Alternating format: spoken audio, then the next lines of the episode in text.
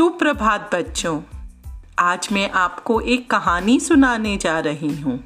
ये कहानी है मेले की। तो चलो शुरू करते हैं। सवेरा हुआ। राजेश अपनी बहन नेहा के साथ रेलगाड़ी में बैठकर मेला देखने गया।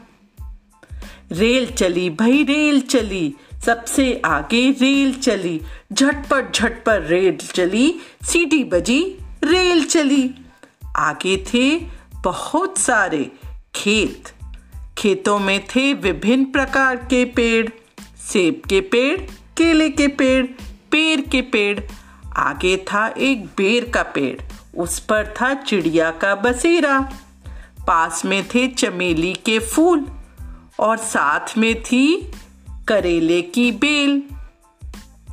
जब वह मेले पहुँचे तो मेले में उन्होंने देखा विभिन्न प्रकार के झूले और रंग बिरंगे गुब्बारे। राजेश और नेहा दोनों झूले पर बैठे और झूला झूलने लगे। तभी उन्होंने सुनी एक आवाज़। और वहाँ पर आ गया एक शेर। दोनों डर गए, लेकिन वह शेर तो सबको नाच दिखा रहा था। राजेश और नेहा ने शेर का नाच देखा और उन्हें बहुत मज़ा आया। फिर लगी दोनों को जोरों से भूख। दोनों ने मिलकर खाया थेपला, घेवर और पेड़ा।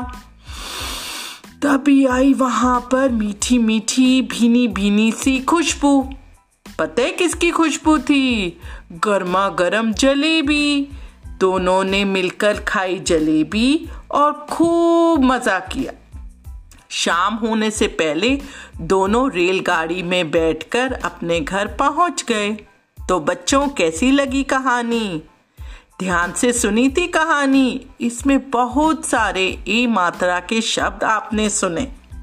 तो अब आप इन ए मात्रा की शब्दों की सूची बनाओ और कल अपनी अध्यापिका जी के साथ कक्षा में इसकी हम चर्चा करेंगे।